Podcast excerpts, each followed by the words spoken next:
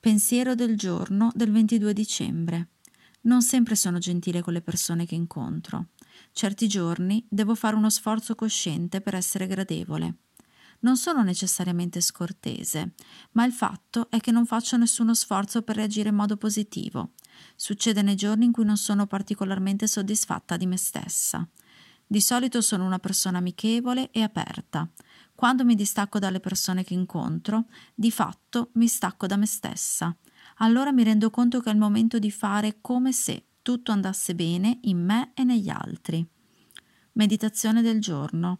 Ricordami, quando non sono amichevole, che posso perdere l'occasione di incontrare il miglior amico possibile. Oggi ricorderò.